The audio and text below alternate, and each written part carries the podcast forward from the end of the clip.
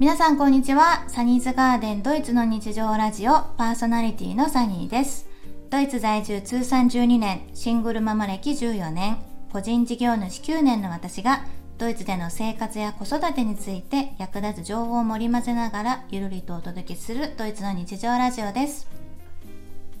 はい。今回のテーマは庭の芝刈りについてお話ししていきたいと思います。え我が家はですねあのお庭にちょっと小さめな芝生があるんですね。小さめって言ってもちょっと広さがわからないのでうーんあれなんですけれども何て言うのかな、まあ、芝生があるんですね。でえー、っと毎年ですねこの4月の、えー、中頃か終わり頃から9月のそうですね中旬ぐらいまで56789 5ヶ月ぐらいあの2週間にね1回ぐらい芝生をね刈らないといけないんですね。あの芝生も伸びてきますしあとほったらかしにしてるとですねやっぱ雑草が生えてきたりとかもするのであのやっぱり2週間に1回の手入れが必要になってきます。であの私慣れてなかったので最初の2年くらいはハウスマイスターさんにお金を払って定期的に来てもらっていました。であの大体そうですね。1回あたり35ユーロから4あ40までいかないか。35ユーロであの手渡しでねしてもらっていました。ただ2週間に1回といってもあのハウスマイスターさんのねご都合があったりとか忙しかったりするとなかなか定期的に来れなかったりしてあの1ヶ月とかね雑草とか芝生が伸び放題になってしまうことが多かったんですね。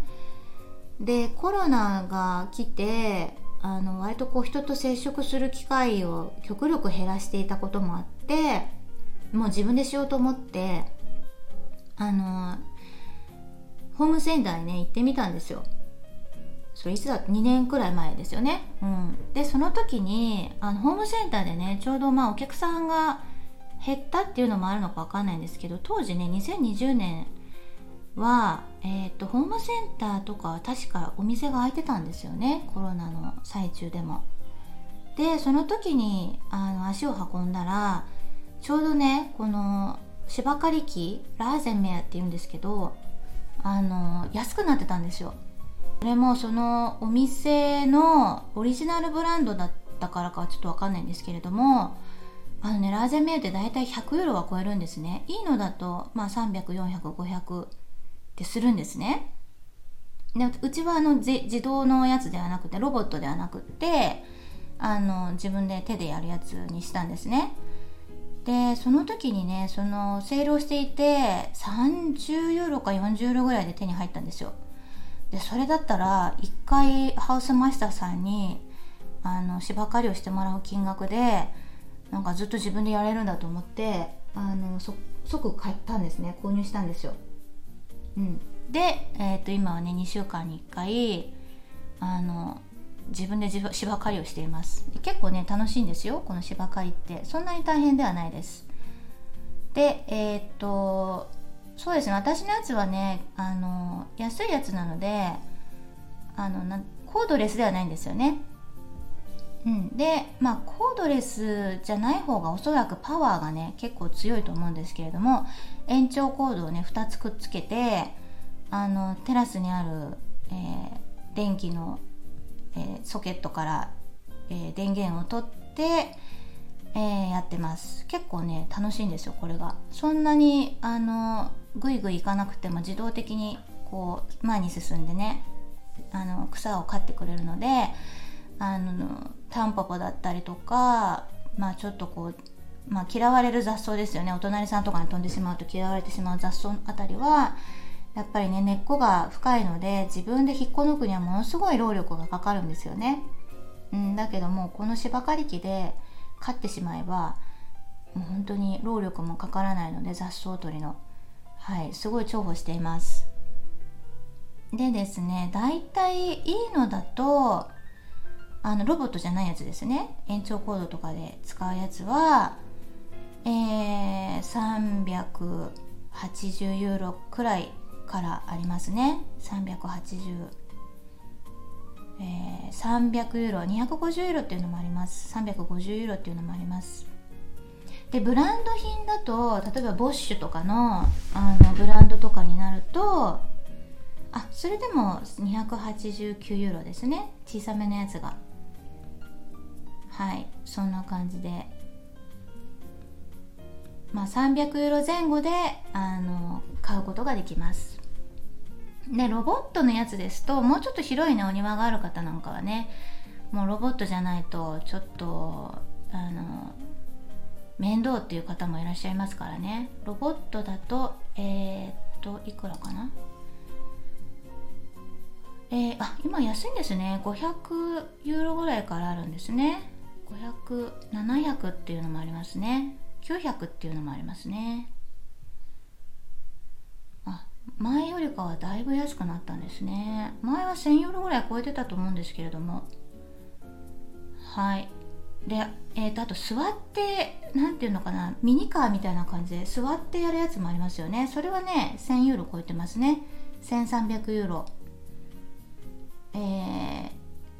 ー、2000ユーロを超えるのもありますね。はい。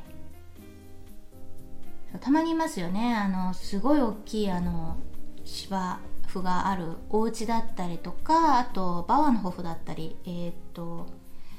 バワンホフって何て言うんだっけ。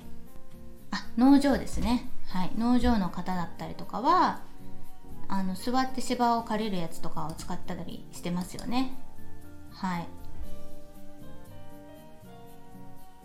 であの私お隣さんも芝生があるのでたまにあの見てたりとかするんですけどお隣さんはね結構綺麗に芝を買ってるんですね。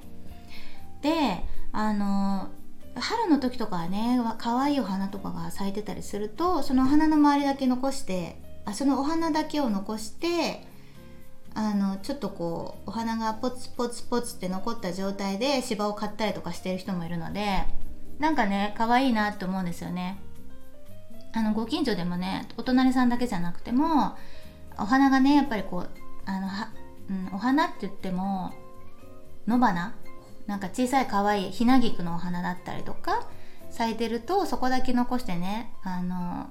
芝を飼ってるお家もあったりするのでそういうの見るとねちょっとほっこりしますよね。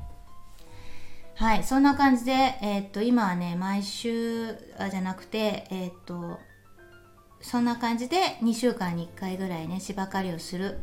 ことをしています。はい。で私はねガーデニングが好きなので特にあの別に苦痛ではないんですけれども、はい、楽しくやっています。はい、で飼った芝は茶色い蓋のあの美容のゴミ箱に捨てるかもしくは結構たくさん出る場合はあのリサイクル豊富っていうのがおそらくどこの町にも町というか区に区域にもあると思うのでリサイクル豊富っていうのを探していただくとあのそこにねあのゴミとして持っていくこともできるのであの便利です。はい。クリスマスの時のねあのクリスマスツリーなんかもリサイクル豊富に持っていくとあの処分してもらえます。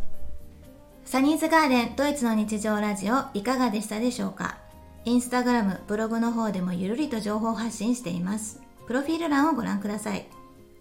朗読専用ラジオチャンネルサニーズブックも運営しています。ぜひフォローしていただけると嬉しいです。ご質問やメッセージもお待ちしています。今週もお聴きいただきありがとうございました。